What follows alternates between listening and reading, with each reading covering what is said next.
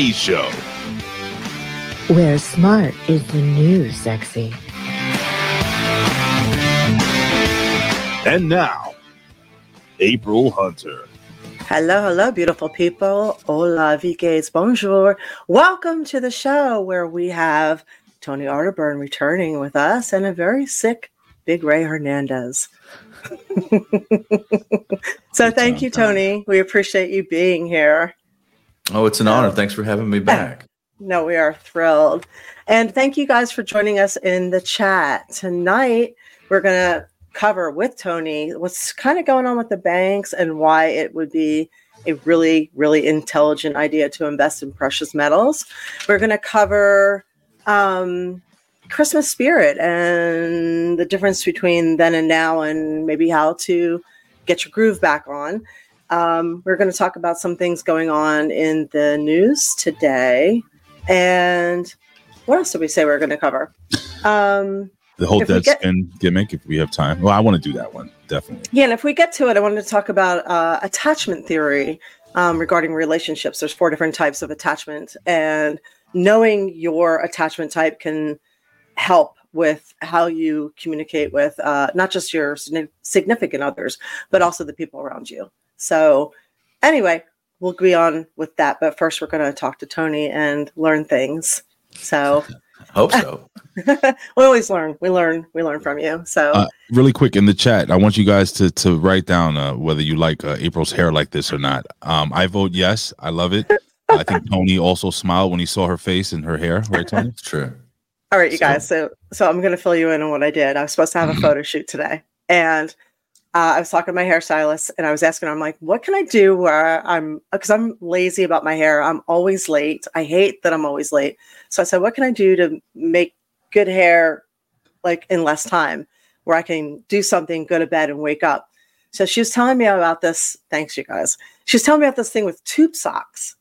So you take like the toe end up here and the toe end here, and you pull your hair back and you wrap a section of your hair around a tube sock. Of course, it should be clean, right? And then when you get to the bottom and your hair's all wrapped around the sock, you tuck it up and you secure it with an elastic and you go to sleep. And you wake up and you have waves. And I was like, that's probably too easy, but let's see how it goes. And voila, it went. So I like it. I might try the same thing. I might grow my hair out like you. Let's see. So I had a hell of a time finding tube socks. I had to go through my wrestling bag. I'm sitting here with my wrestling bag going, I know I've got tube socks in here for my boots. Question for a guy like Tony that has a very long, thick beard, can you use little baby socks?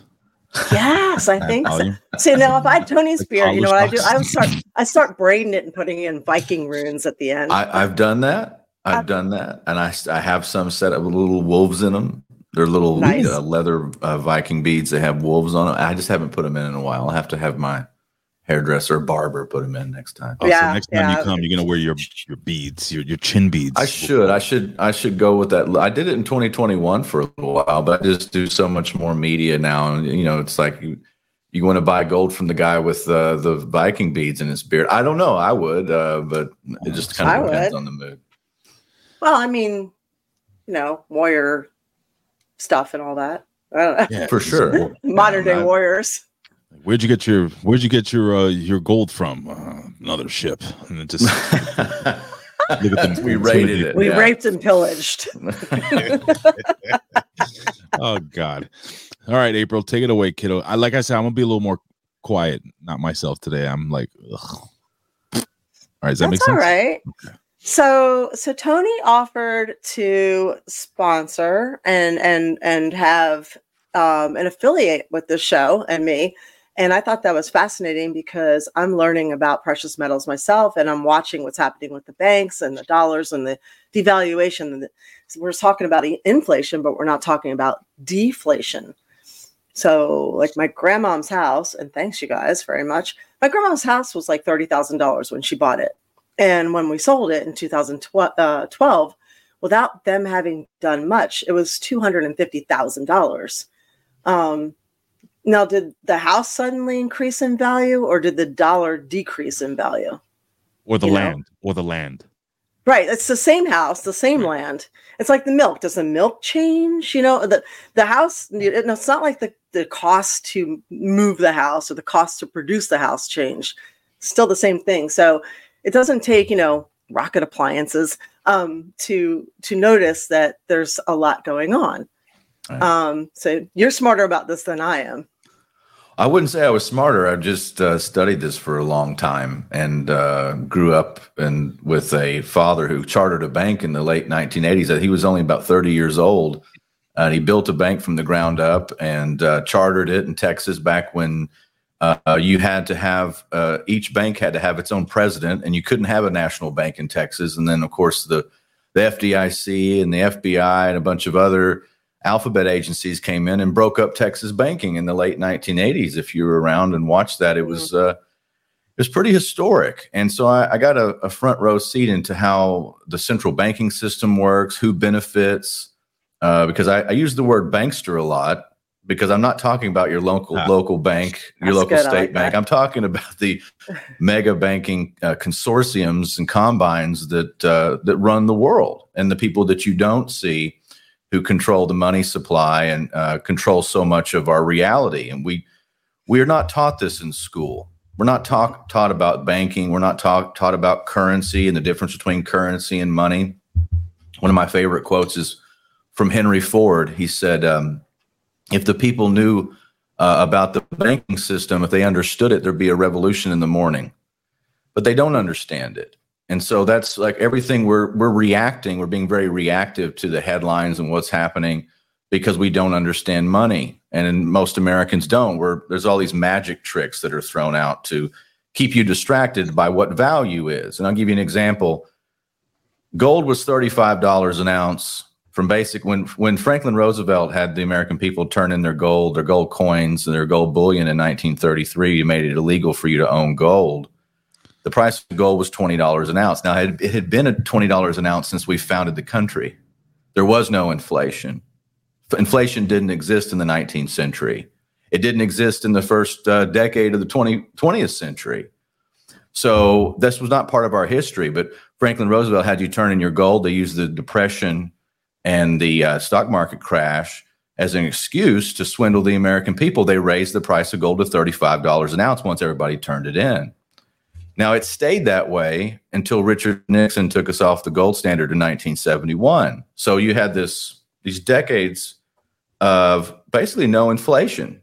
And we had you couldn't legally own gold yourself, but because the dollar was pegged to gold, there wasn't on paper at least, there wasn't inflation. Well, we didn't have the gold for these foreign nations anymore. They kept turning their dollars into gold, and we debased our currency by taking the silver out of the coins starting in 1965. And so you look at the 1970s, April, and gold went up 2,000%. But it didn't really. Because like at the end of the 1970s, we went off the gold standard in 71. By the time I was born in 79, gold was close to $800 an ounce. So it went up, 2,000%. But it didn't really go up. And that is the magic trick. Gold is the same as it was 100 years ago. It buys pretty much the same amount of land or oil or food or whatever other commodity that it translates into for the most part. And there are some spikes in things like the housing market or land because these are resources that are finite. But for the most part, gold does not go up. What you're watching historically around the world, but starting with King Dollar, is the complete debasement of a fiat currency in real time. Now, I got to see this. What a fiat currency is? People who don't fully understand.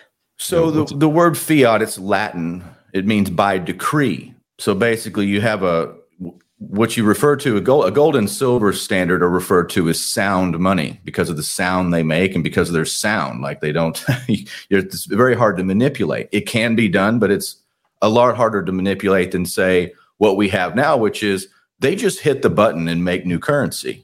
So like if you're on a fixed income or if you're saving dollars, you're already behind the eight ball because they're going to devalue your currency. That's what they do. The rich don't hoard cash. They hoard assets. They use debt.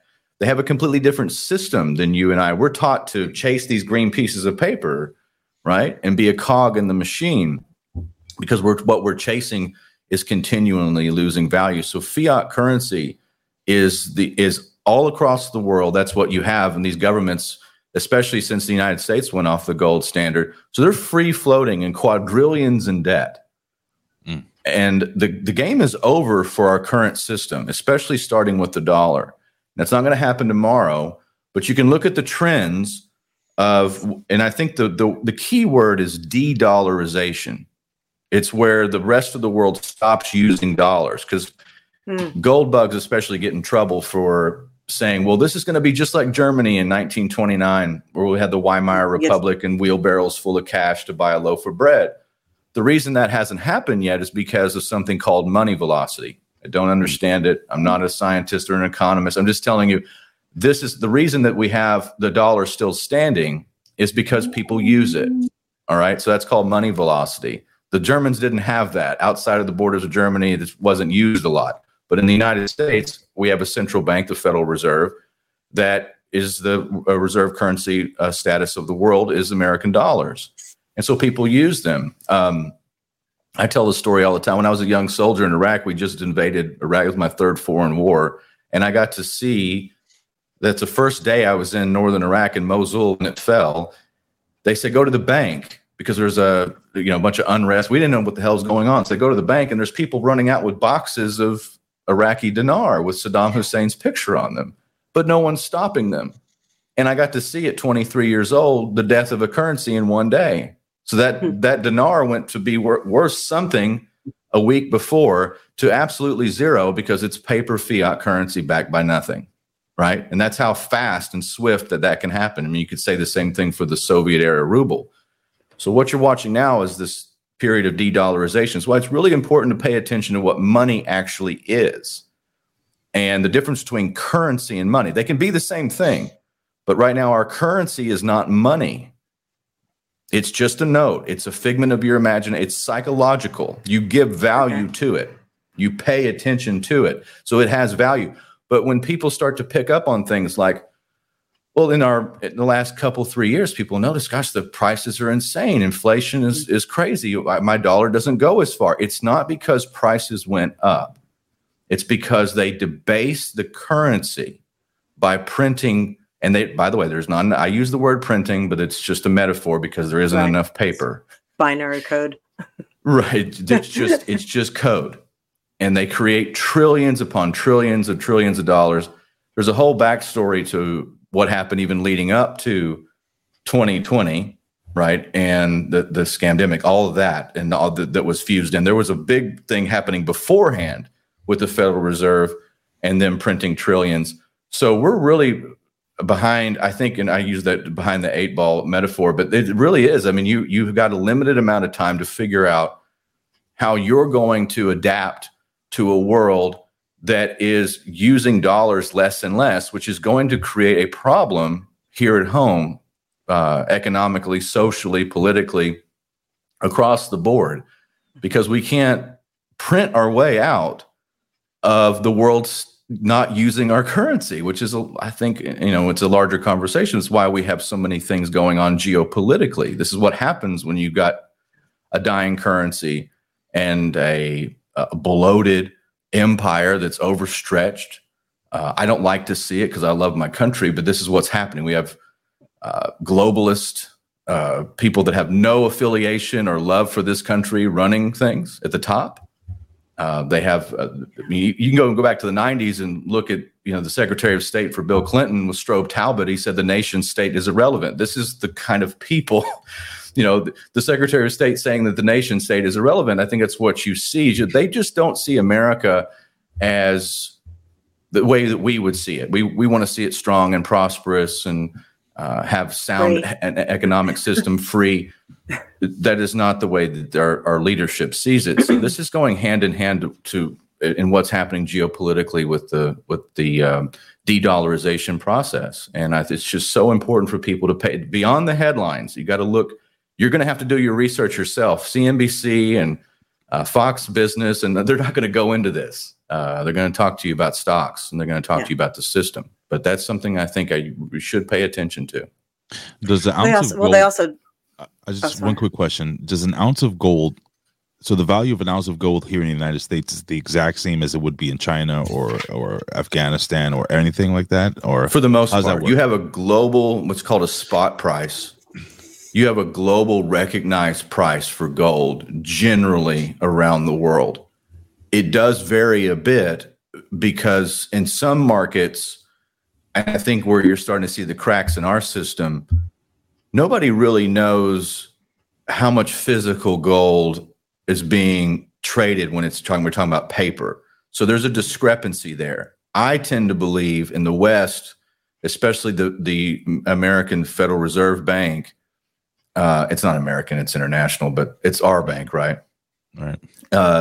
I think they have a vested interest in keeping the price of gold suppressed because gold competes with the dollar. Because when we decoupled, they became frenemies. And really enemies now. And I think you can see the writing on the wall because the only central bank right now that's not buying gold is the United States.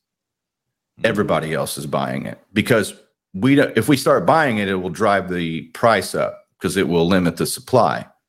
And that is a game that we're not going to win. The central banksters are not going to win this war.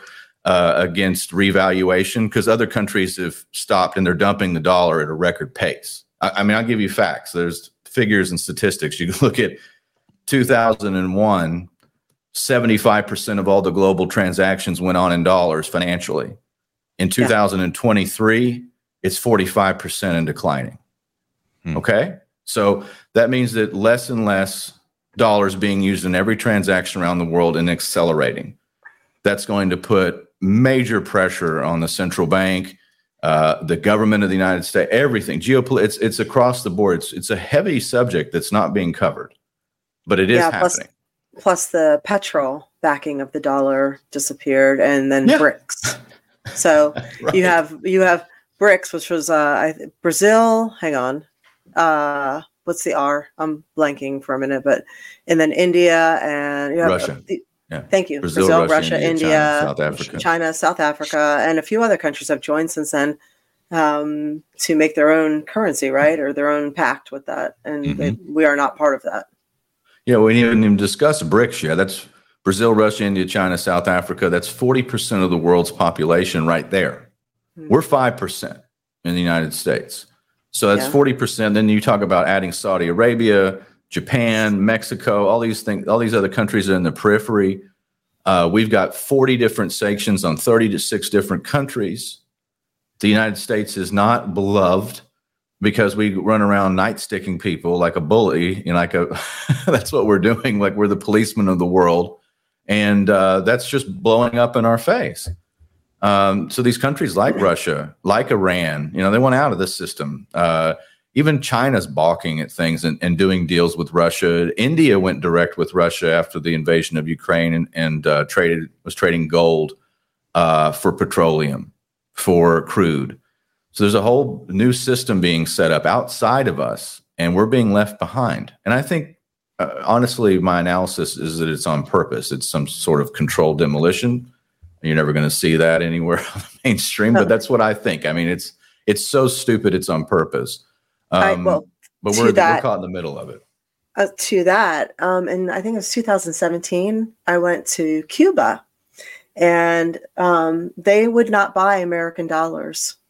So you had to change them into euro or sterling or Canadian dollars, really anything but American dollars. And if you did try and come in with American dollars, they were going to take about half your money. So they did not want American dollars. And I thought that was really interesting. And that was back in 2017. Right. Well, Iraq. And they had a tight alliance with China and Russia there, too.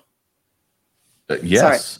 You're right. That's a good thing to bring up. That's part of de-dollar. Iraq just voted to say that it's illegal to trade in dollars inside the country of Iraq. You know, mission accomplished for George W. Bush. So now we can't use dollars there.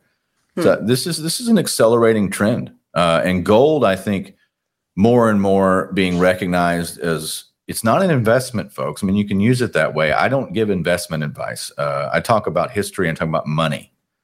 I know what money is. So if you're trading if you're buying gold with U.S. dollars, you're trading fake fiat currency for actual money.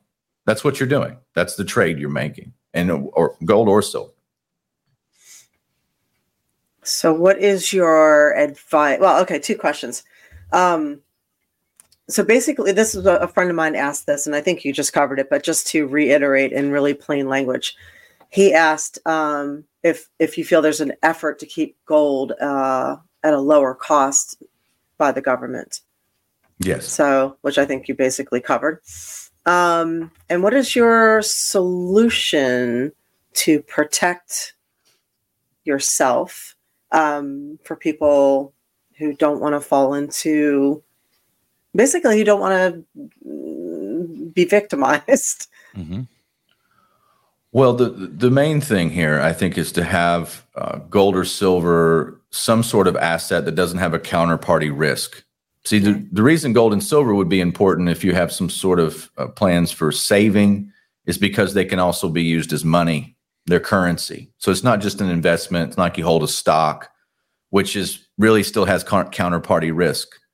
You want to have something that doesn't rely on someone else for its value. And gold and silver have always had a value above zero. They always will be. Gold and silver, is Robert Kiyosaki, author Rich Dad Poor Dad, he said that gold and silver are God's money. And I think that's true because they're finite. They come from the earth and they'll be here long after we're gone. So one of the things you can do is get physical gold and silver and do your research, know who you're buying it from. And again, there's so many ways that you can educate yourself on this. There's some great books out there that you can read on how to safely buy gold. I'm working on one right now. I've just been so busy the last couple of years, and I want to talk about the Great Reset and what's going on with the financial elite. I think one of the ways that you don't get left behind, if you watch what the central banks are doing, April, this is really important. Don't watch what they say, watch what they do. Mm-hmm. So the richest people in the world, the entities, and I'm not saying they're better than you, they just have the generational wealth. It's not on the books. It's massive. They buy gold. And the reason they do is because there's going to be a revaluation of all the currencies on earth, not just the dollar, but there's going to be new currencies, new systems. It's a revaluation that's going on right now. And this is just historically how it usually plays out. At the end of in the decline of an empire like the United States, unfortunately, we're overstretched. We're bankrupt. We have a 130% debt to GDP ratio. The game over for the way that we have seen things work. It doesn't mean that the United States is over. It's just our role in the world is going to change. And this is going to have dramatic impacts on our markets, our currency, everything else. And one of the smart things you can do, in my opinion, is to educate yourself on what precious metals have been historically, because the elite do that, and they're buying it at a record clip. They're buying gold. The Chinese, and I've been studying this. There's an article that was out a couple of weeks ago. The Chinese may have twice as much gold as the United States because they bought a lot of gold at the beginning of the 21st century off the books. Gold doesn't leave China, by the way. They don't export it. They have 60,000 gold mines. And they don't export their gold. So there's something going on here if you're really paying attention. And, there's the old saying that there's the golden rule. He who has the gold makes the rules.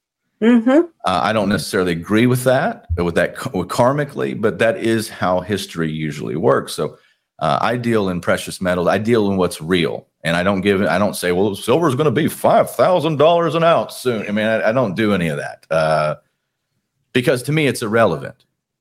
If gold is $15,000 an ounce someday, like Jim Rickards, former CIA analyst and author, he's somebody that you could go read. I don't know Jim, but I follow his work. He says gold's going to be $15,000. I'm not making that prediction, but so what if it is? What does that mean happened? Does that mean gold went up to some, is it is it worth more? Perhaps a little. But built into that number is the loss of purchasing power of your current system, the current dollar. That's the way you got to start looking at things. It's not the dollar's not static, right? It loses purchasing power. 80% of all the dollars ever created from the founding of this country, 80% of them that were put into circulation were done in the last 48 months. I have a question. Wow. I have a question. So, all right, let's say you collect all. By the way, if you don't mind promoting really quickly your website again, if people are interested in purchasing gold and silver, I have it scrolling down there. April's at the bottom. Got a website. Yes, yeah, AprilHunter.gold. Yes, that's her own page, and you can go direct there. That's for our. You can land there and look at our membership program, which is called Wolfpack. Mm-hmm. That is something I put together for people that if you can't afford precious metals, you can. You're wrong. You can afford them. We've made it. Most gold dealers and 1-800 numbers are national. They'll never talk to you if you got under $5,000. They just. I dealt with this as a young soldier. I was, when I was 23, I thought I got a little bit of money. I'm going to call and get some gold, and the guy just totally ripped me off. I didn't know what I know. Obviously, don't know. I wish I'd have known then what I know now. Totally different life, but. So what we do is we treat everybody the same. If you've got a little bit, you want to convert it into precious metals, we do that. Wolfpack is one of the ways that we do it. There's no contracts, and then you can just join as low as $50 a month on the lone wolf package, and you get silver, sometimes gold. It goes all the way up to 1,000 plus, different tiers. I have hundreds of 5-star reviews. That's one of the ways you can do it. And you can also just go direct. You can go through aprilhunter.gold and go to and support April as well in the show. You go and click on that, and you want to get in touch with us. And maybe you got an IRA or a 401k or something you want to roll over into physical precious metals. We do that, or just make a one-time purchase. So there's all that through April's website. There's also a code. Yes, there's a promo code. 1776. Yes, 1776. You get free constitutional silver. This is the silver that was made before 1965. Constitutionally, that's what it's supposed to be. In the Constitution, only Congress can coin money, and it has to be gold and silver specie. That's something that we have abandoned since we have a Federal Reserve that's not federal and not a reserve.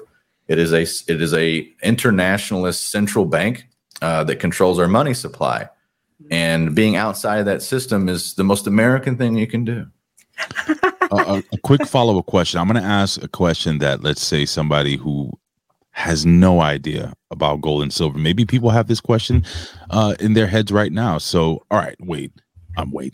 All right, Tony. I'm looking at Wade's his comment. Bam in the chat. But so let's say I have all this gold, right? How does a guy like me, just a regular guy, I thought it was April, by the way, crawling across. No, it's my dog. He's been pacing and just dying to get up here. How does a regular guy or gal, have that has that gold? You have that physical gold, right? How do you make purchases with that? You can find a lot of people that will take gold, silver coins, like a car dealership, or buy a house, or to. Yeah. There are some entities that will just go direct. I mean, I do that. I know what gold is. I'd much rather have a bag of gold coins than a bag of cash any day, because gold and silver to me are very liquid. I'm a dealer, so I know exactly what to do. But if you ever have questions, you go through my website and ask me. But I would say find a dealer that you can easily get in and out of the currency of the day with, that's going to pay you a fair price.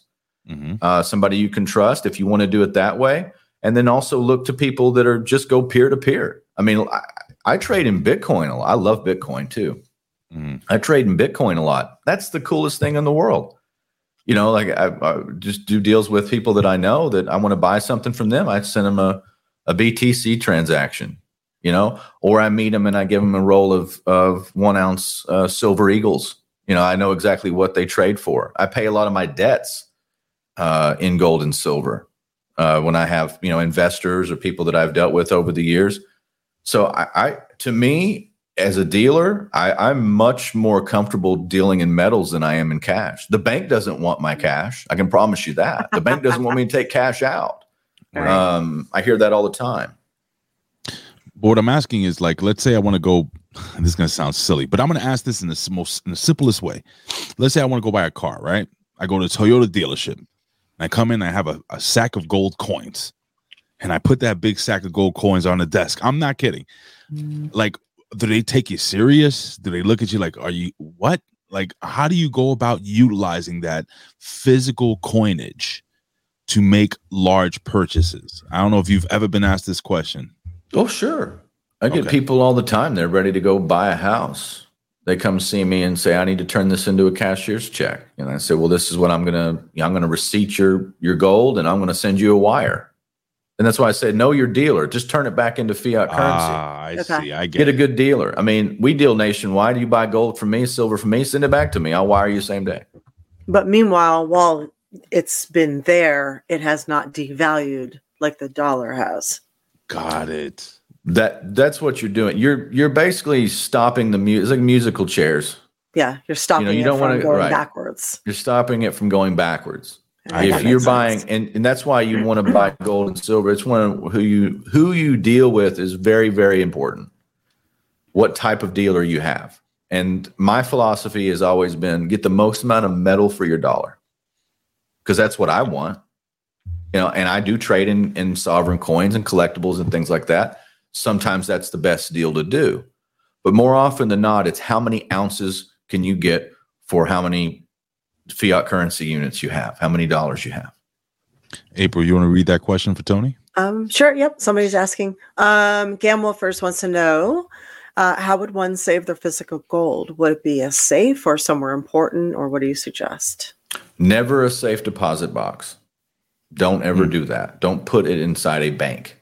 That is usually a bad idea. Accounts get closed. There's government interference. There's all kinds of reasons you don't want to put something in a safe deposit box. But there are private storage facilities for gold. A lot of times when customers have a significant purchase that they ever want me to hold on to it, I do that for a certain amount of time just to keep it safe for them, especially there's, single ladies and, people that live alone and just don't want to put it in a safe. But a good fireproof gun safe is always there's never, ever a foolproof way to store anything in this life or in this world, but you can take precautions. It's good to have a fireproof safe, something that's a little heavy if you're going to have it inside your home.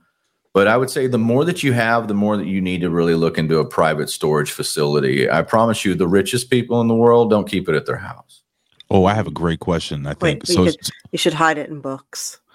War Demon comments. He says bank robberies, right? So now, is gold insurable? Gold and silver? Can you insure it? Let's say you put it in a safety deposit box and you get robbed and they run off with your gold coins. You can insure gold, yeah, for sure. Yeah. How does that go? How does that work? And do you help with that? I don't help insure it. But you can definitely talk to your insurance agent. Anybody, there's all kinds of policies you can get, and there's ways that you can do that. I certainly have to insure a certain amount of it, especially for shipping and things like that. But we're working on something right now I've got an idea for a gold storage facility here in North Texas for select clients, and I'm thinking about doing that. You want me to work there? I can watch the goal for you. Come on down, and it'll be pretty boring. You just kind of watch it. It's not going anywhere. Someone says TL15 and a bare minimum. TL30 safe would be better. There's Fringe. Well, she knows what she's talking about. So that's Kinsey, and she knows exactly what she's talking about. So you should check anything Kinsey has to say about safes would supersede what I have. She's done a lot more research than me. Well, thank you. I cowboy things a lot more often than she does. She's very calculated. Oh, Bigwig says my mother used to hide her money under the mattress, which I thought was a good idea until the house burned down. What if the gold coins melt? You definitely don't want that to happen, because that does happen. I've had people bring me like bags full of melted jewelry and say, hey, we had a house fire. Is there anything? I'm like, yeah, we can process this. Once I verified that it actually was a house fire and then them not just stealing jewelry and trying to melt it, I can send it to the refiner and we can get an assay report on it. But that's why fireproof safes are very important. Well, what's the difference between like melted gold and like gold? Can't you just turn them into gold coins again or something? Sure you can. Yeah. Yeah, you certainly can. And of course, gold jewelry is going to have a different composition than, say, a gold coin. There's different degrees of the purity of gold in each carat. and I could do a whole class on that. But no, it's good to have some sort of fire protection for your gold, regardless. I think what you should do is, Tony, you should send me and April large bags of gold so we can look at them. Test of theory. Yeah, test, Or everybody can just go to aprilhunter.gold and check it out, which is my URL. Gold. Thanks to Tony making it easy for me. So it's aprilhunter.gold. Aprilhunter.gold. I like that. It's like it's got a thing to it. So Fringe says that the gold should not melt with a good safe. Correct. If you got a good safe, and like I think even the gun safes that aren't Fringe would agree with me on this, and she would preach it that that's not always the best option. The gun safes, but even they have at least like a 45-minute to an hour fire rating.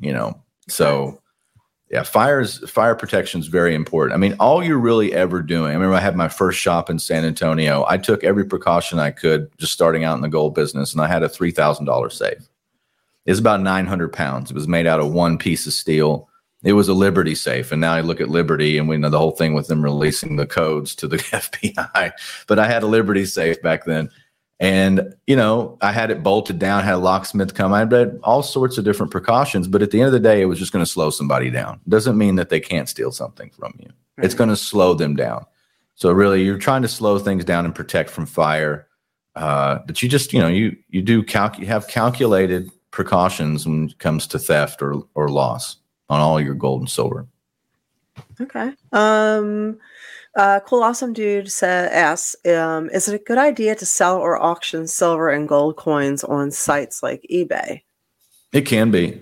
A lot of times if you've got a piece of jewelry, you're going to get more, but it may take you forever. I've sold items on eBay. I generally don't like to, but it just takes forever. I'd rather just go direct and put them on our website. Now that we've got a lot more active e-commerce business, I'll definitely go there. But if you've got gold or silver, give us a call first if you want to sell it. Chances are I'm going to save you a lot of headache and give you a good price. We can even help you with shipping and things like that, or if you're worried about security, we've got different ways we can receive it. So I would definitely give us a call first before you did eBay. And sometimes we encourage you to do eBay. I have customers that come in all the time like, well, this ring, I can only give you diamond rings are the biggest heartbreak for anybody. Mm-hmm. I don't see when I see diamond rings come in, I go, oh no, I don't see cash registers cha-chinging. And I don't get excited about them. I just tell people, you're going to be disappointed. That's the first thing I tell people. I've got a bunch of wedding bands from my grandparents, just 4 or 5 of them that I saved, and they're all thick gold. And it's from way back, we're talking way back, great grandparents and grandparents. So I just kept them. And I was I just realized, I'm gosh, these are about 10 years ago, I was this is really gold and this is really thick.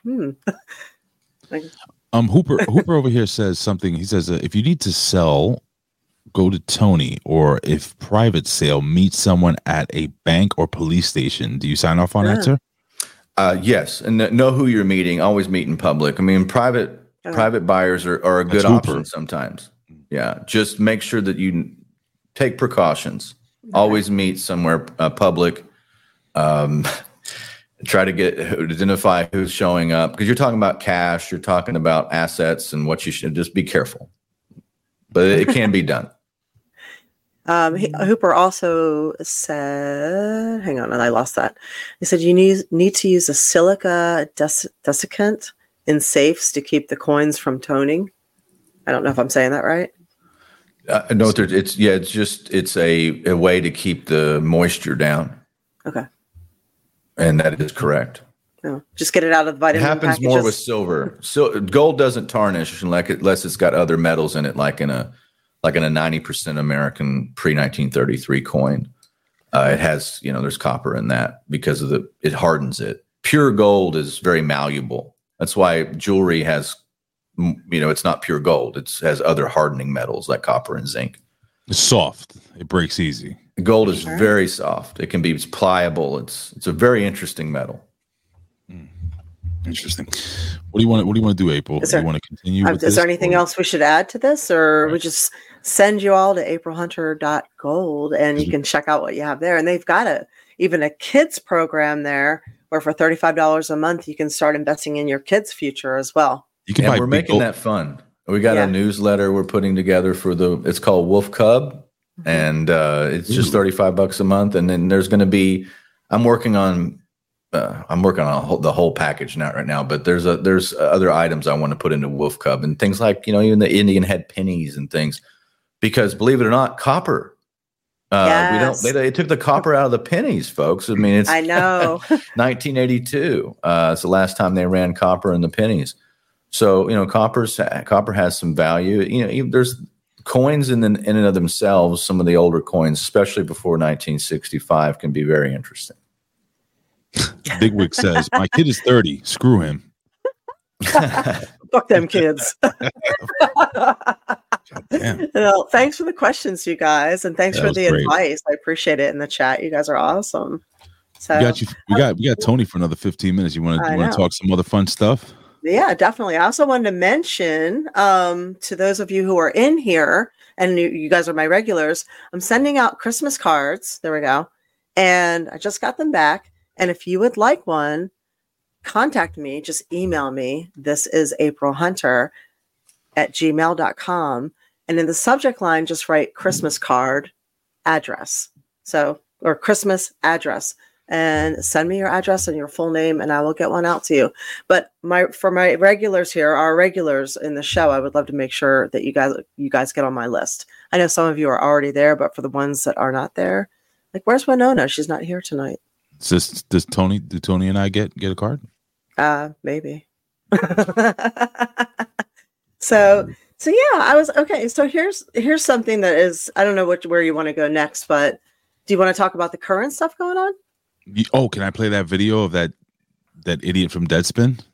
Oh yeah, do that. You want to do that because Tony hasn't. Sure. All right, so I'm just gonna give a quick little thing. So basically, long story short, there was a little kid. He was at a. You know what? I'll just play the video. The guy that does the TikTok actually does a really good job of explaining it, and then we can chat about it, okay? You're not going to hear from us. We're going to go away for about a minute and 44 seconds and let this play out. Cool? Yeah.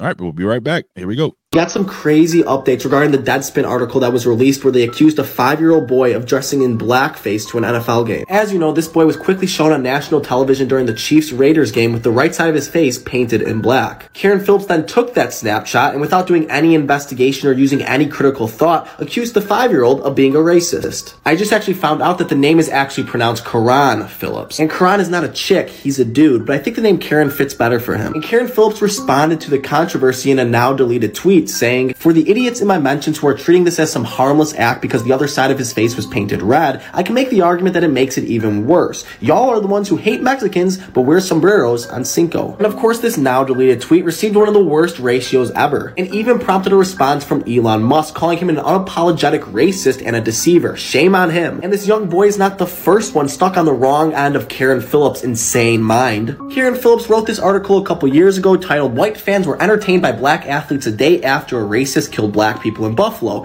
This is what white supremacy looks like." And he also tweeted, "I'm from Saginaw, spent a lot of time in Flint. I've never seen this many white people in Flint in my life. It's concerning." Thankfully, a lot are calling for this young boy to sue Deadspin and Karan Phillips. Also, I received this DM from one of my followers yesterday saying, "I know the Chiefs kid. Want to know something funny? The kid is 100% Native American. I know him and his family personally. Also, he will be in the front row at the Green Bay game next Sunday in his full get-up again. No one is canceling this kid. Go Chiefs." Now, I'm not saying everything said in my DMs is 100% accurate, but you can judge for yourself. Hopefully, this is just a bump in the road for this young man who is just getting his life started, and hopefully he becomes a very rich man from the pockets of Karan Phillips and Deadspin. Wow. So check this out. I did some investigating for you guys, and I actually found his mother's actual Facebook page and the post referring to this. So I'm going to put this up here, and I'm sharing it right now in 3, 2, 1. Here we go.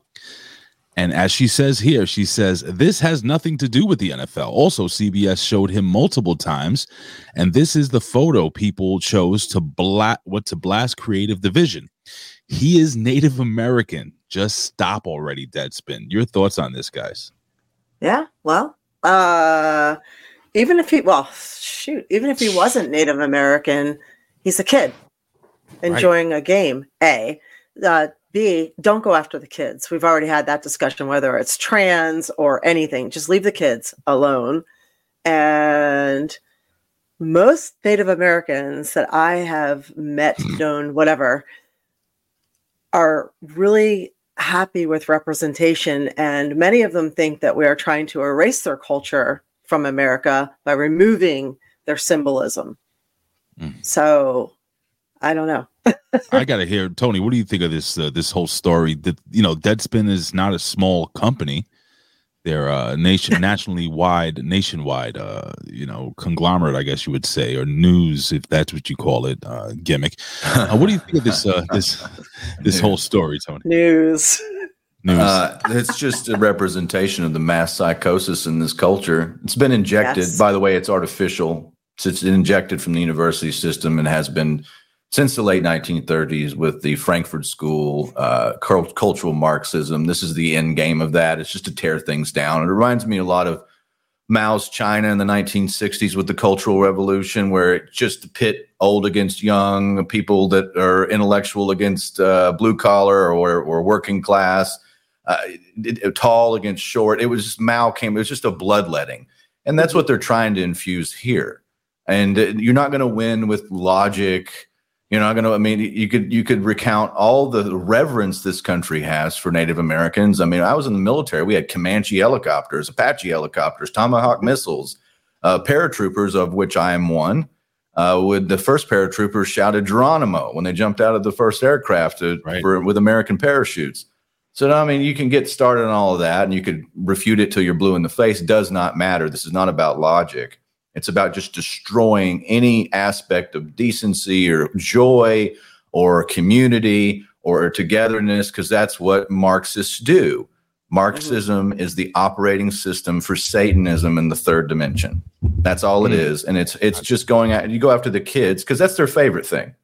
I love going after children. Oh, they love them. Pizza. They love exploiting kids and tearing their dreams down. I mean, was the kid trying to be Al Jolson? Was he really doing? I mean, it smacks you in the face every day. We wake up and see the headlines. I know too much. I feel like the guy on the Matrix. He's like, I don't want to remember anything. You know, it's like I just know so much, and it's great for what I do because I like to talk to people about, my take. You know, we all have our take. No one has. There's only one truth, right? I think we would all agree. There's only one real, actual truth of anything. None of us have the full picture. We all have our pieces of the picture. We're doing our best, but it is a crazy world. It's only getting. I find that there is some peace of mind that I have with all of this, and that is when we do lose the world's reserve currency status of the dollar. A lot of these problems that are manufactured by these people that have nothing else to do, they're going to be looking for work and food. Mm-hmm. And maybe a lot of these problems that you've got your soft, cushy university job, or you're working for some multinational corporation with ESG, with your that's tied to the Federal Reserve. By the way, the fifth plank of the Communist Manifesto was the central bank. So when those things collapse, the people maybe have some more decency because where things get put into a more clarifying perspective. I don't know. Maybe there's a silver lining in that. And also, I was going to really quick. I'm sorry, April. That AI has been in the news huge now because I forgot what sports. I think was it Sports Illustrated that they created these bios for people. They thought they were real people writing these articles, and it's been AI. So these idiots that are utilizing their I guess power of the pen to tear these children down and to get across their racist and hateful rhetoric, you're going to be losing your jobs too. You know what I'm saying? I mean, they're losing their jobs to AI, and AI is taking over. I'm sorry, April, I didn't mean to interrupt. My favorite headline in the last few weeks was that the CEO robots. They're going to make CEO robots. And I thought, this is so funny because these CEOs, these multinational corporations, these Benedict Arnold CEOs, outsourcing jobs and throwing American workers under the bus and insourcing people. They're getting done away with by AI and robots. There's an irony there. I love it. You know, don't get fooled, folks. It's one of the best times in history to start your own business. It's one of the best times. Get into something, do something, have a purpose with what you do. I don't care what it is, but if it serves anything, if there's a demand to be met, just do a good job at it. This is a good time to do that. We need locally sourced things, and people will solve problems of supply chains. I really turn it on its head. I think it's a good time, but you're going to have to realize that the playing field's going to change and you're going to have to adapt. And it's not going to be the same as it was 5 years ago, 2 years ago. April? Well, I would agree. I think that knowing how to adapt is important with anything. So to stay relevant, you always have to be up on things. That actually can lead us into what's going on with Etsy.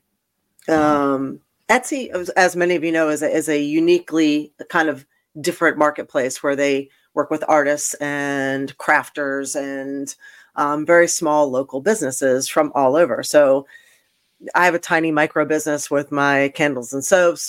I know tons of artists. They put their work on there, everything from seamstresses to costume makers and doll makers and people who make like funny cups like that. You name it, they're on there.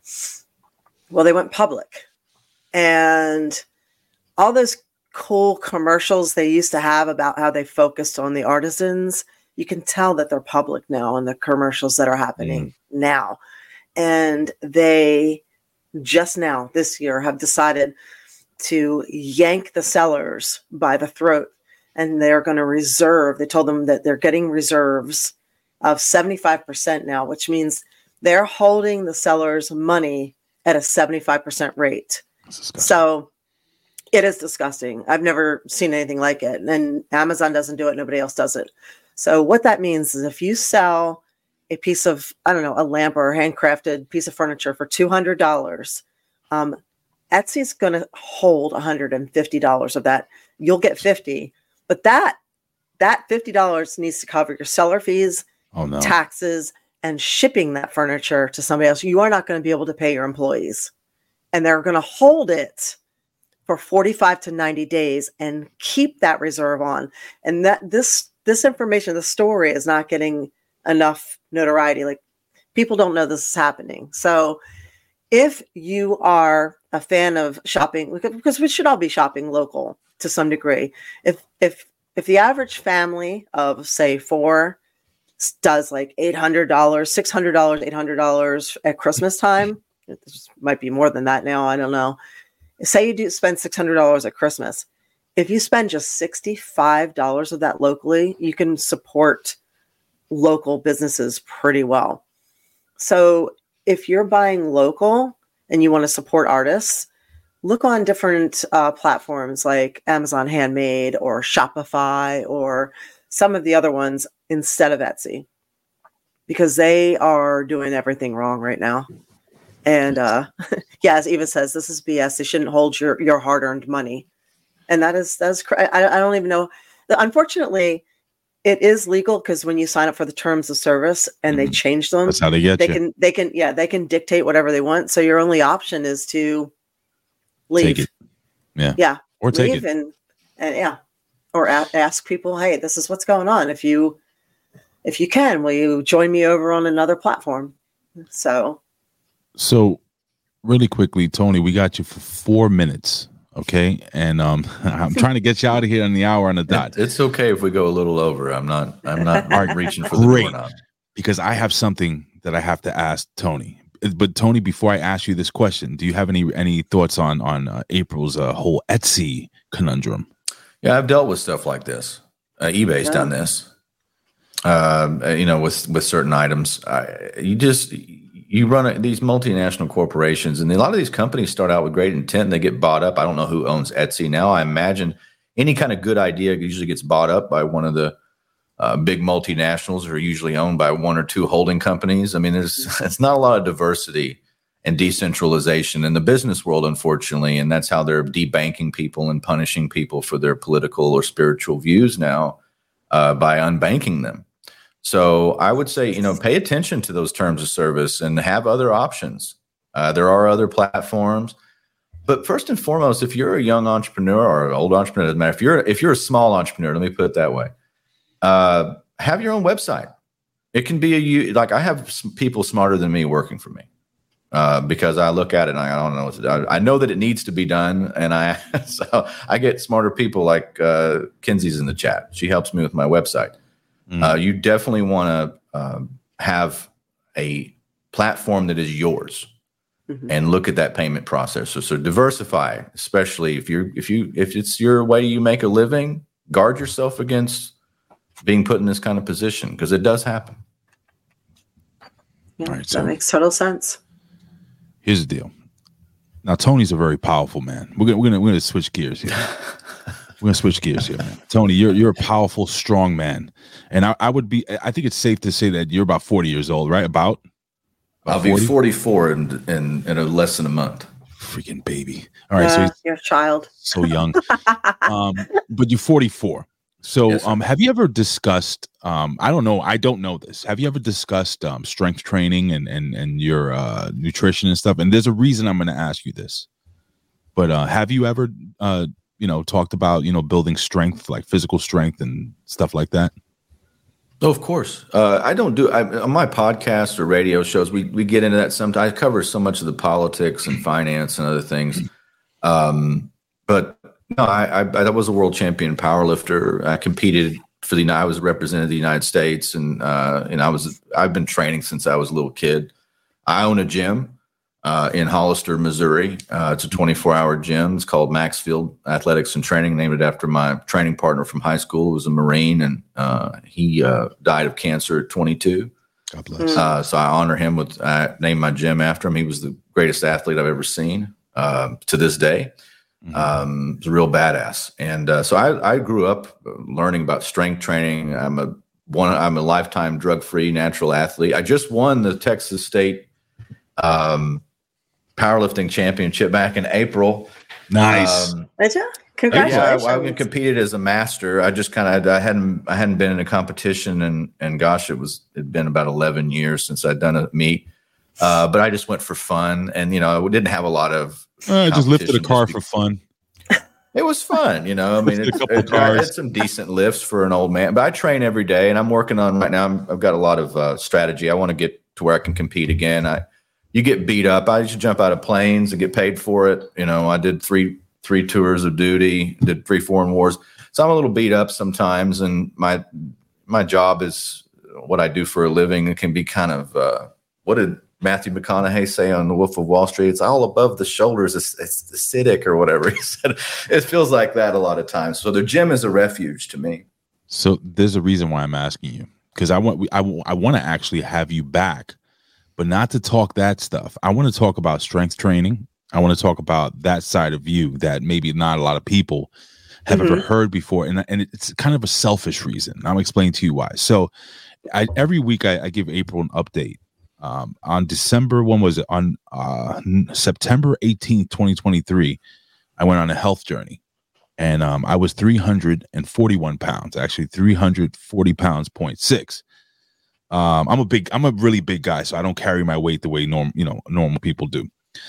So now, 10 weeks in, I am down to 306.5, which is 34.1 pounds down. And I'm not doing no crash diets, no crazy things. I'm doing basically what I'm like a calorie deficit. So I burn about 2,500. I eat 2,000 calories a day. I have what I want to eat, but I don't eat nasty. I don't eat sugar. I don't eat like a lot of cake and all that stuff, but that's what I'm doing. And it's been working incredible. Now I'm 47 years old. Next year I'll be 48. And this is what not now. We're not going to talk about this now. Maybe we can touch on it really quickly before you sign off. I want to have you back. I guess he's got a pec flex too. Right. You got a pec flex, but before we leave, we'll explain that to you. But with that being said, I've had some friends that are wrestlers and stuff, and they were telling me, maybe you should get into strength training. you know, as you get a little older, it's always good to kind of, you know, get into strength training and build your power. Because, you know, just like, you remember Rocky, how when, you know, he got a little older and he had a fight Clubber Lang, and they were like, you know, we're going to build your strength or whatever. No, it wasn't strength. It was that was when he fought Drago. They wanted to turn him into a wrecking machine, you know. So I want to be that wrecking machine. I can't lift the way I did. I can't run the way I used to when I used to box and when I used to wrestle when I was a kid. I can't do that now. So I was wondering if maybe if we have you back when you have some time, and I'm going to bother you about this, to discuss strength training for somebody over the age of 40 going into 50. How do you feel about that? Anytime. I mean, I've just done this my whole life. It's kind of it's my side, you know. I don't broadcast about it, but love to talk about it. I can talk about strength training for days, man. It's fun. It has a storied past. It's just like any other thing, you know, that's kind of progressed over time, and then you find out some of the newer stuff is actually doesn't work as well as some of the old stuff does. Oh, the old stuff is the way to go. Yeah. Old school when it comes to training. Don't overcomplicate it. You know, there's a guy, there's a Russian named Pavel, and he put out a book in like 99 called Power to the People. Always a good book to read. Talks about the old strongmen and circus performers and the Russians where you get the kettlebells, you know. And I didn't know. Those are all really interesting things to look at. And so I'd love to come back and talk to you about strength. All right. So remember that, April. I'm going to let you be in charge of that. We got to get Tony back on. And you're going to help me, Tony. I'm going to ask you to help me. I don't want no gold. The gold is me, is helping me build my strength, because I've never worked out for strength training. It's always been for, you know, because I'm a big guy. I used to work out to get a little more flexible, to have a little more speed when I used to fight. I was always it's crazy because I'm 6'1", and I'm really wide. So when I was at 235, I look rail thin. I have a weird body composition. So I'm figuring, you know what, man, I'm losing the weight. I got to get strong again, brother. Can you help me? And you know what else too? I'm going to tell you that everybody needs to work on their balance. That's something that's very underrated. We don't talk about it. I'm doing yoga too on the slide. Balance is a big thing. Like the overwhelming majority of elderly people get messed up from a fall. They break something, and it ends tragically for them. They have to go under surgery. They have problems with the anesthesia, and they never recover. And it's because they've gotten weak and they've lost their balance. And if you stay strong and work on your balance, and you take that into your later years, it will benefit you. Is this the guy right here? I'm about to put his picture up. This is the guy right here. Who are you asking? That picture? Pavlo. Pavel? Pavel. His name is Pavel. Pavel Tsatsouline. Wrong guy. I don't think that's pretty strong too. I didn't know you were talking to me. I was like, I don't know what that is. I'm sorry. No. I gotta look him up. Anyway, all right. Tony, you are the man. And Tony, remember this, guys. This is a contractual gimmick. He's going to come back on. He's going to make me as strong as him.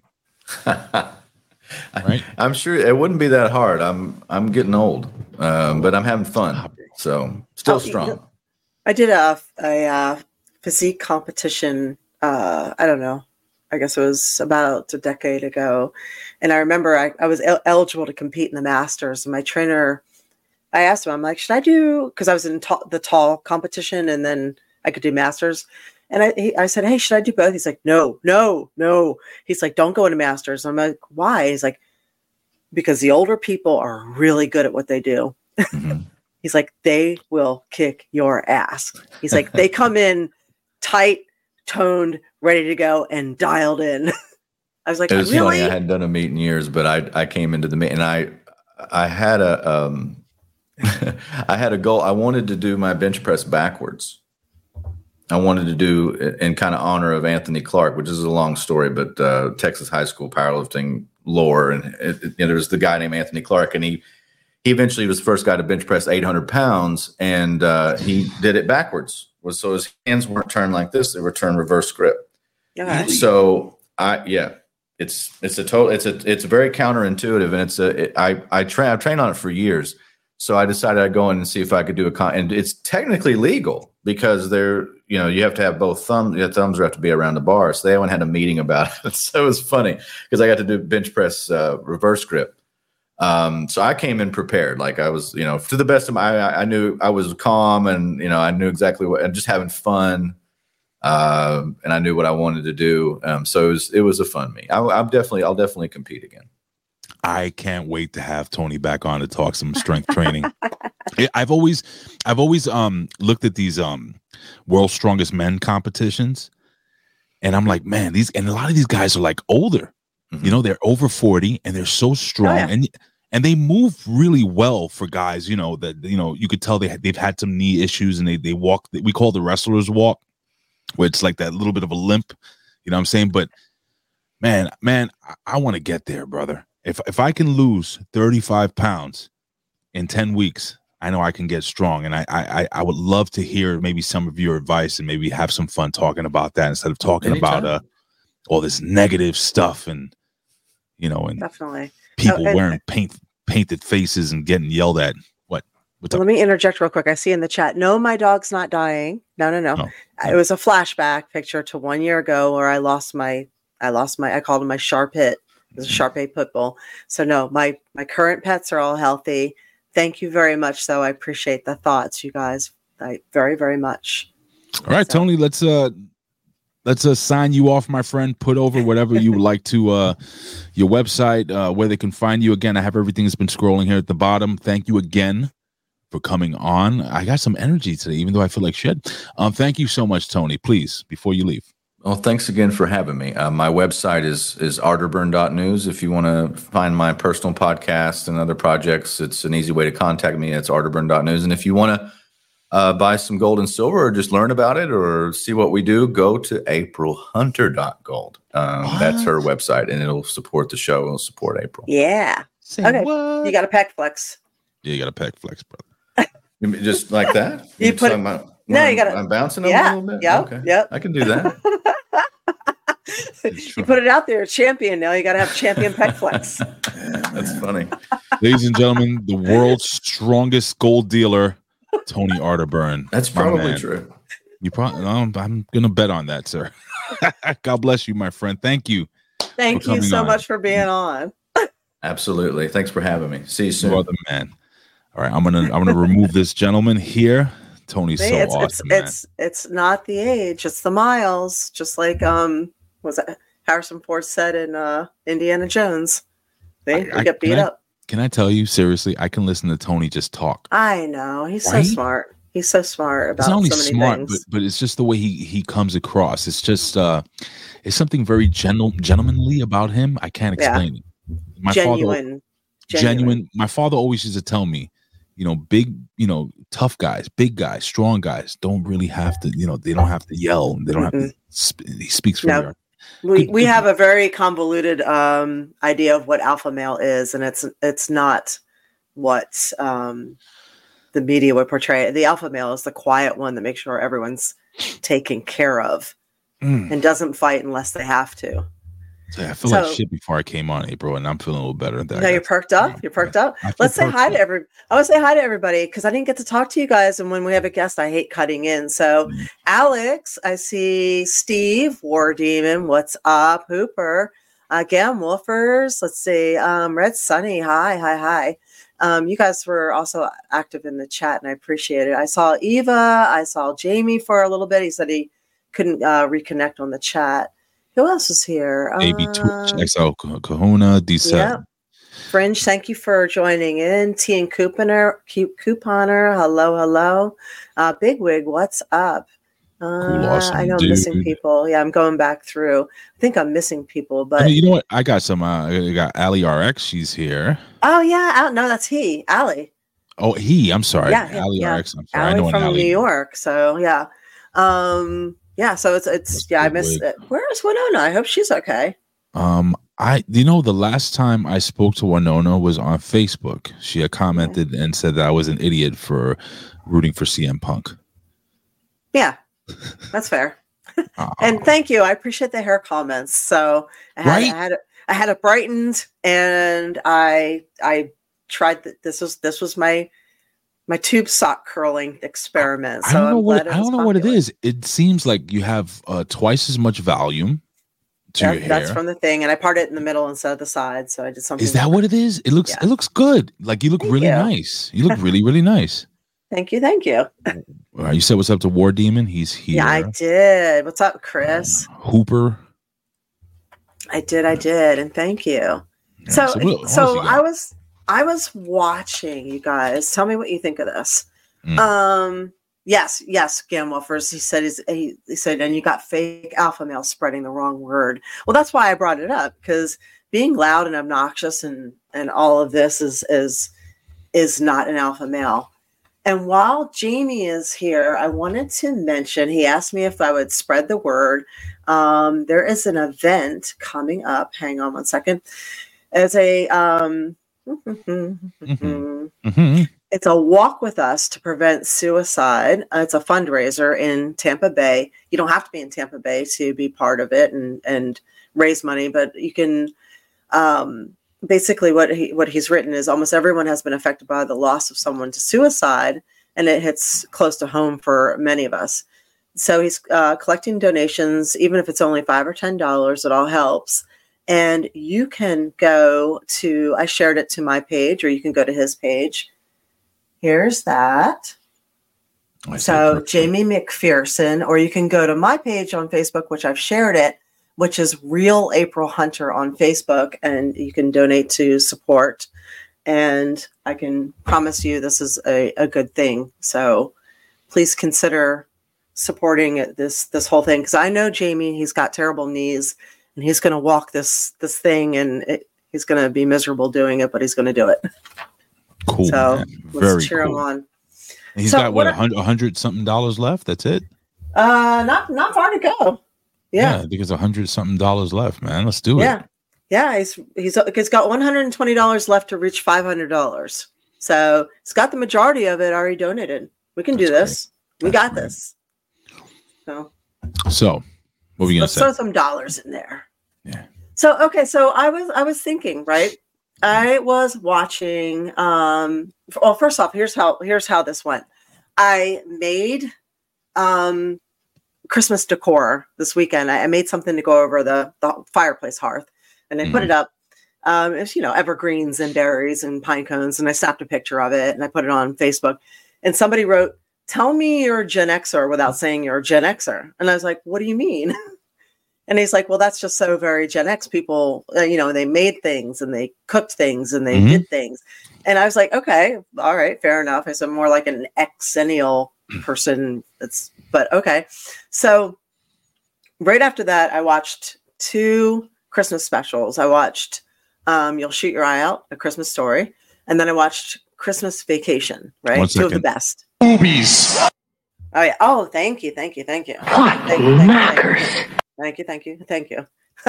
Yeah, you gotta throw in the big ass titties. Sorry, just. So you know how you see something different every time we watch a movie?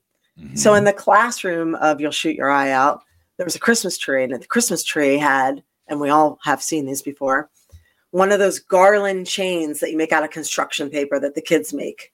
Yeah, we used to make that in school. Right, you used to make it, right? And then in Christmas Vacation, and then, of course, on the table at the end when he gets his BB gun, it's about the Christmas Story. Yes, I know, Christmas Story. I call it You'll Shoot Your Eye Out. And at the end, on the table, there's all these homemade cookies sitting on the table. And then, I know, they looked amazing. So then we're watching Christmas Vacation. And in the very beginning, Clark's out in the middle of nowhere going to chop down the tree. The kid's like, "Why are we doing this?" He's like, "Because this is how we used to do it. This is what you really do." And they're like, "Why don't, but now everybody just goes to a lot to buy a tree." Right? It made me think, okay, here's my revelation, and tell me what you guys think about this.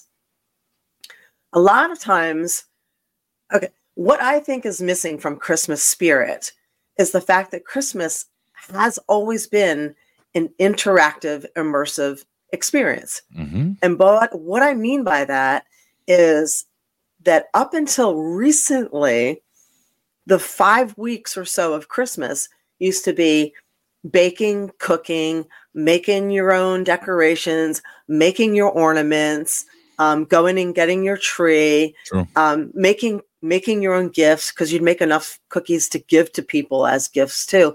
You would make things, you would get things, you would make your decor. It would be a thing that you did at this time of year all the time. Yeah. And you had to work to keep that tree alive. You had to keep the water in there and everything else. So this is something that people don't really do anymore. Now we live in such a consumerism era that people just go out and buy whatever. They buy the cookies, they buy the gifts, they buy the decor, and there's no thrill there. There's no effort, there's no creativity, there's no anticipation, there's no reward, and there's no pride with it. I'm sorry, Bigwig has been cracking me up all fucking day. What? Shoplifting is a family, so you can get what you want. Well, there you go. That creates a little more anticipation there. It's fucking hilarious. Makes you feel alive. I could get caught. Dude, it's like having a thing of toilet paper or beer underneath your card, and they forget to check you out, and you're just like, I guess that shit was free then. I guess it was. Well, nowadays it's actually a little more blatant, but neither here nor there. Right.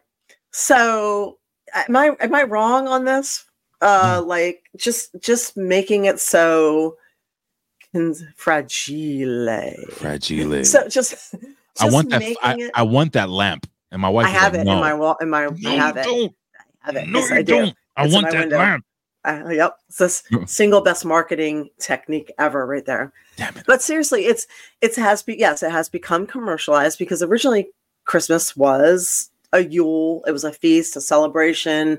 You know, I mean, if you really, really go back, Christmas was the winter solstice. It was Saturnalia. It was Yule.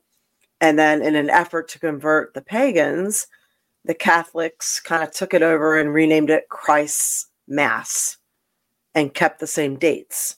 So, you know, it was never supposed to be commercialized. It was always supposed to be a celebration, a feast. Like all the best things that come from Christmas that we love were from pagan traditions, like the tree, the wreath, the Yule log, the holly, the stockings, you know, all that. When do you think it really started? Like, it was during our lifetime that it really took that turn. Oh, yeah. Would you consider 90s? I was going to say the 90s, because the 80s, there was still a lot of wholesomeness. Even though there were a lot of commercials and Toys R Us and all that stuff. Yeah, but we had hair bands and thongs on MTV. We still had wholesomeness. Yeah. So I would say the late 90s. That's when it probably started to really like get super commercialized, and people lost the Christmas spirit. You know, where I lived in the projects, growing up as a kid, every window, no matter what nationality, no matter what ethnicity, no matter what anything, every single like apartment had lights in the windows. You could see trees, and they would decorate the neighborhood.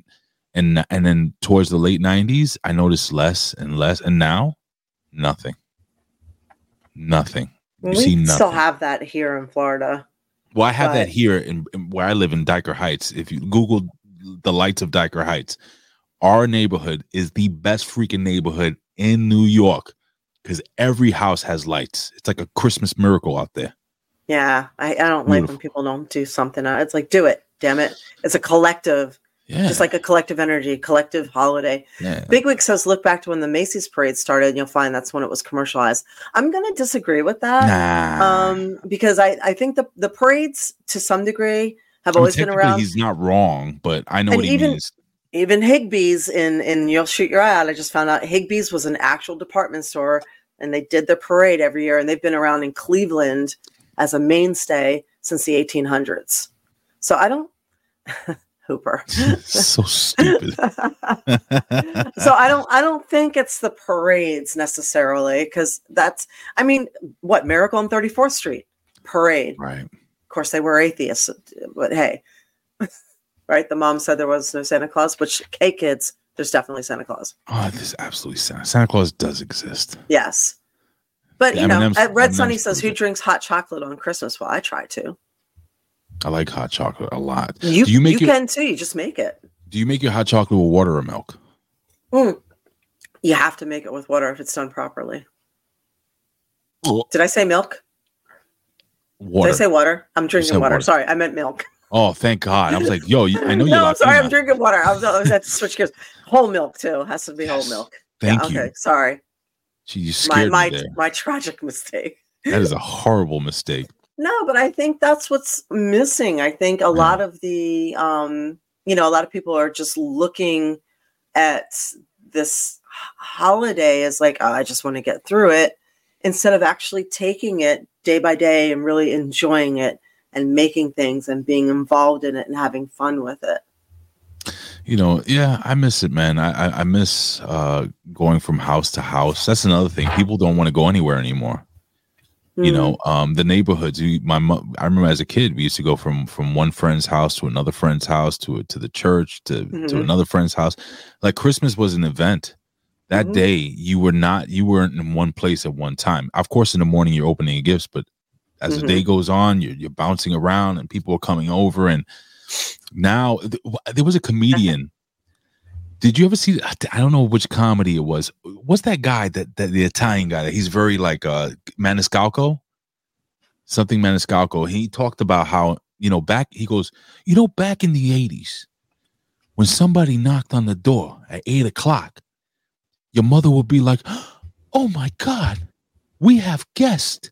Somebody get the cookies." Oh, there's always the cake in the freezer, right? With the cake . You were never allowed to touch that cake. Right. I think it was an Entenmann's. Right. Yeah.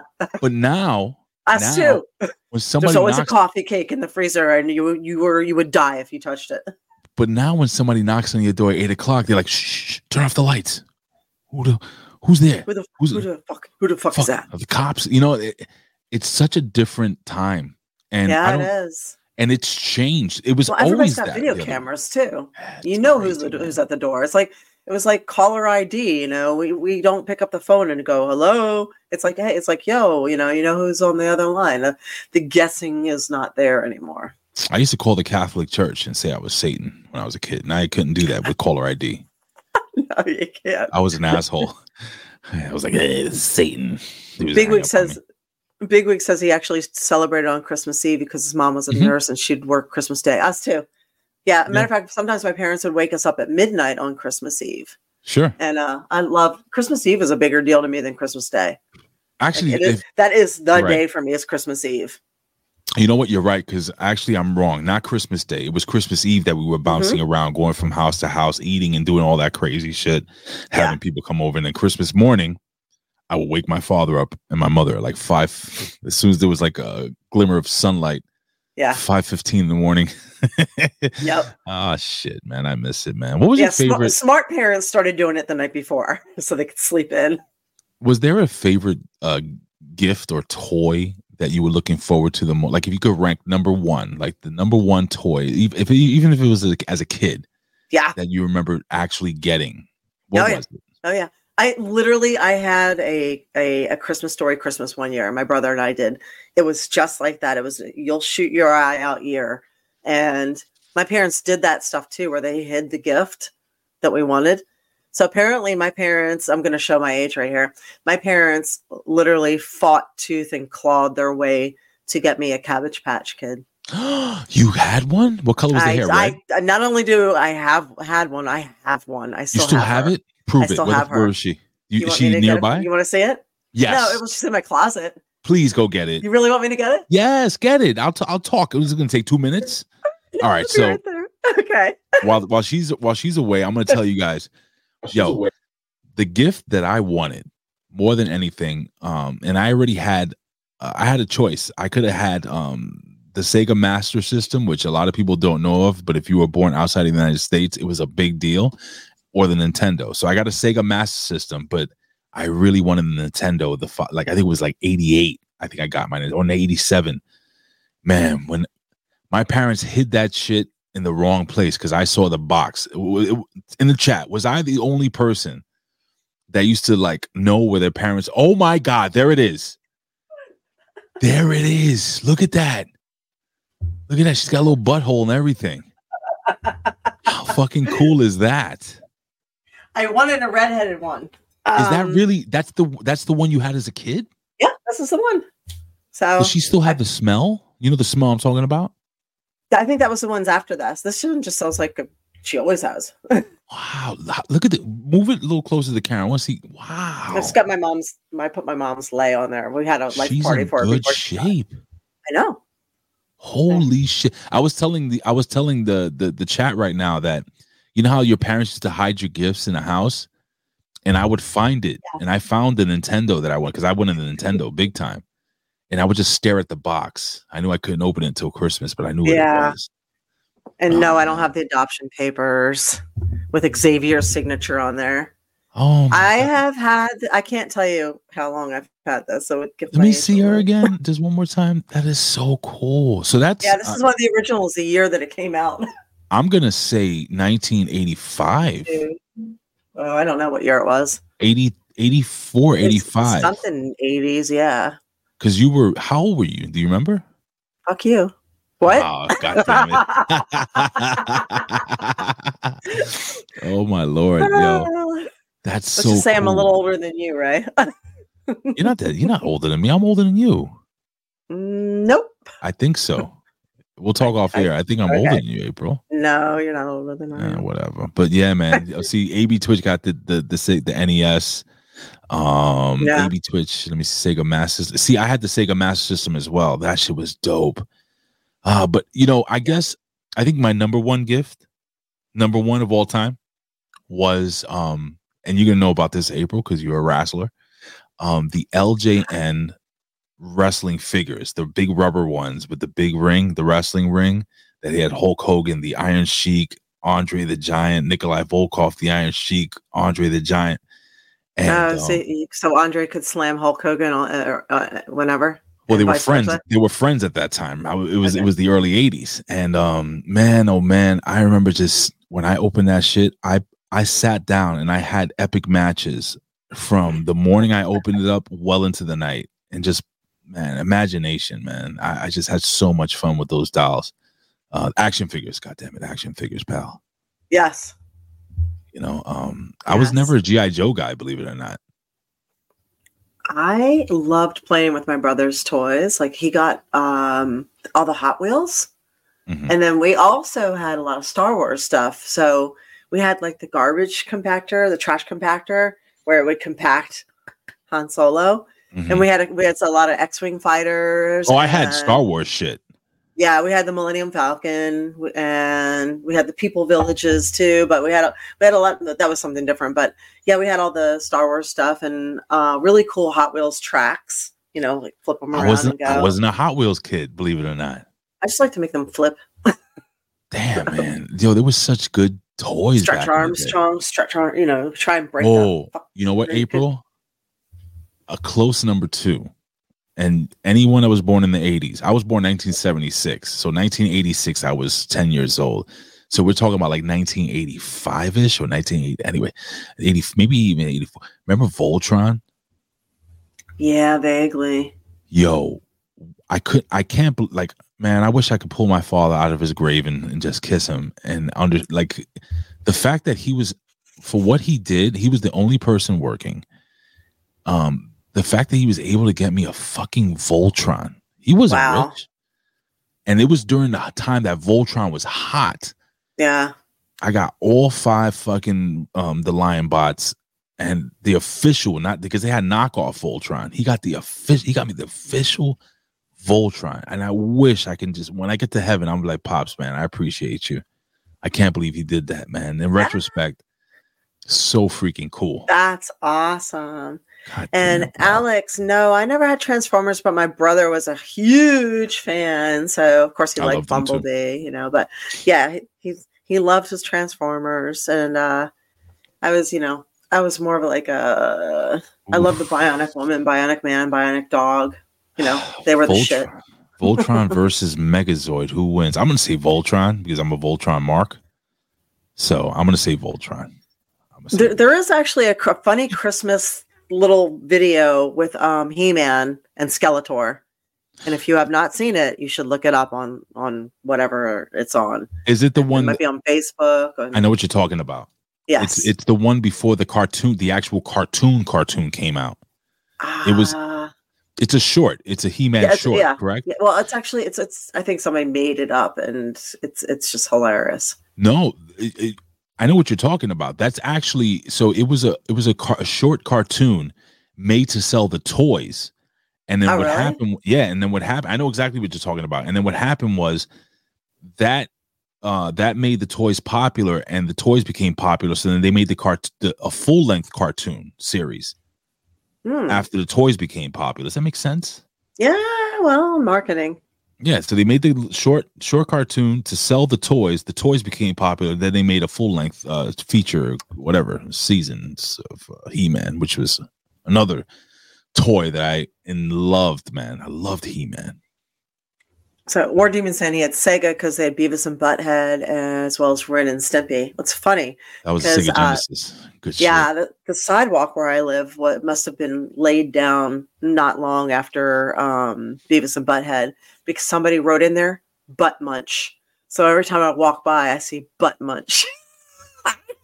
That's fucking hilarious, man. I appreciate that. And I miss too, like in school. They used to have us make Christmas cards or holiday cards or Valentine's Day cards for our parents and stuff. Yes. That was a nice construction paper and dull scissors and Elmer's glue. The smell of the glue. I remember, like, we were so poor, you know, like, it was, we lived on one military paycheck. My mom didn't work. So we were so poor. Like, we got what we needed, not what we wanted. So when Christmas came around, they actually really did a lot for us. But the rest of the year, forget it, you know? Did you get birthday gifts? I didn't get birthday gifts. We couldn't afford it. But they were, you know, they were minor. But we didn't have much food in the house. I remember I was just telling somebody about this. We were so broke. There was like almost no food in the house. I used to come home and stick my finger in the Caro syrup, the corn syrup, and because I was so hungry, and there's bread and garlic. I would make garlic bread, and apparently, like, I earned the nickname of Smelly in fifth grade because I smelled like garlic. So because that's all there was to eat, and I was starving, and I was getting so tall, and there was nothing to eat. But I remember we were so broke, you know, like we would make these Christmas cards, and I would feel like, oh, Wolf, what's up? Hey, we would make Christmas cards, and I felt like so inept because everybody else had nice store-bought Christmas cards, and I'm you know, making my grandma these construction paper Christmas cards, and now I realize that those were, and my grandmother would say, no, I like this better, and I was like, oh, she's just being nice, you know. Now I realize those were actually the really cool ones. You know, in retrospect, you're making me think, like, I mean, for me as a parent, you know, like my son, he gets the dopest gifts on his birthday, you know, he gets like awesome Christmas gifts, and it's like, man, you know, it's a blessing to be able to do that because I know I didn't have it. Mm-hmm. You know, and my father before me, his father fucking left him and his mother. You know, my father was, if I ever, one day I'll tell you the story of my father because he was basically abandoned by his mother as a kid. Mm. And he was raised, check this out, from Puerto Rico, he came to the Lower East Side of Manhattan. He was abandoned. He made his way to New Jersey, and he was adopted by this wonderful black couple, and they owned a farm in Atlantic City, New Jersey, and they raised my father on that farm. Mm. It's a crazy story. I gotta tell you one day. It's actually really interesting. All right, I want to hear that. It would have been a book. It would have been a book, and then I could tell you. You can still write it. I could tell you how you became a professional boxer and everything. But anyway, listen, it's about that time, man. We went a little over, but this was really, really fun. This was a nice show today. Let me just start hitting the music. I will. And I wanna tell everybody, listen, if you want a Christmas card, because my regulars out here are you know, I love you guys on this. You guys have been with us for a while, and I definitely want to send you one. So if you aren't already on the list, I will send you one. All you have to do is write to me. Just email me. It's easy. This is aprilhunter@gmail.com. Just send me an email and just put in the subject line, Christmas address. And then just send me your full name and your address, and I will send it to you. Okay? And marvelous Wolf. Am I on the list? You got to put yourself on the list, brother. If you haven't received one in the past, you're not on the list. So make sure I get your address. And I don't know if we did this last year. So I don't think we, like, I'm not sure I sent anything out last year. I know one year I didn't get Christmas cards back in time. So I had to, okay, if you got one last year, then you're on, but you might want to resend me your address just to make sure. So anyway. What's the address again? The email is this is aprilhunter@gmail.com, and just put in the subject line Christmas Addy or address. So hold on, you know what I'm doing, right? I'm getting my fucking card. There you go. Get your fucking card. Get your fucking card. Hunter. And then just put, this is aprilhunter@gmail.com. Gmail. I'm getting one. I'm gonna put it over too. Boom. This is April Hunter. Subject. What am I writing? You can write Xmas Addy. What?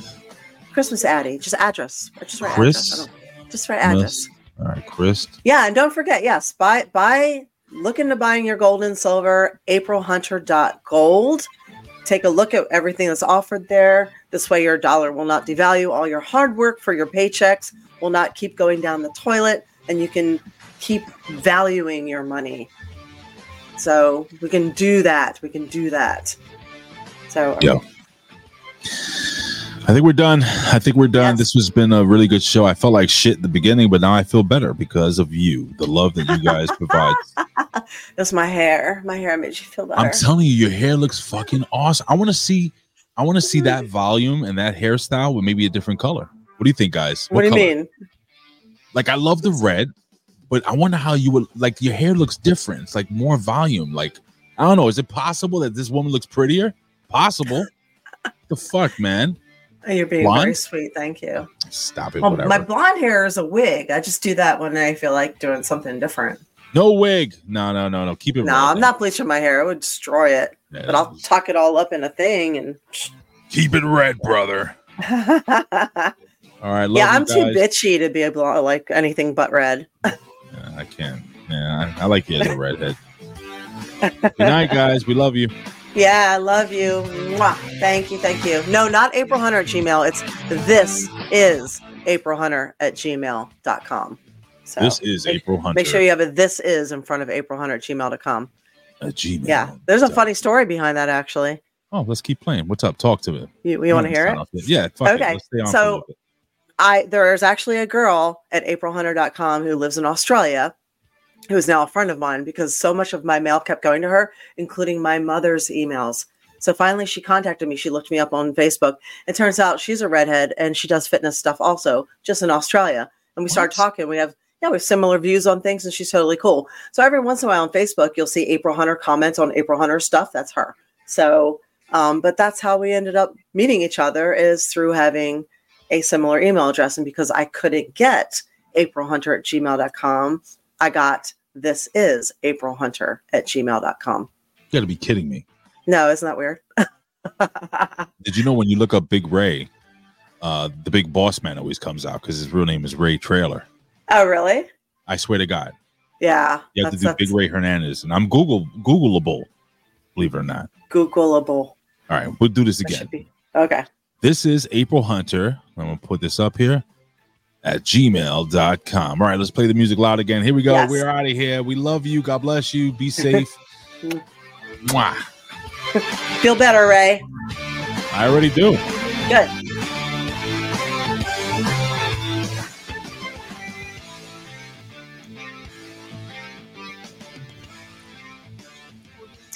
Good.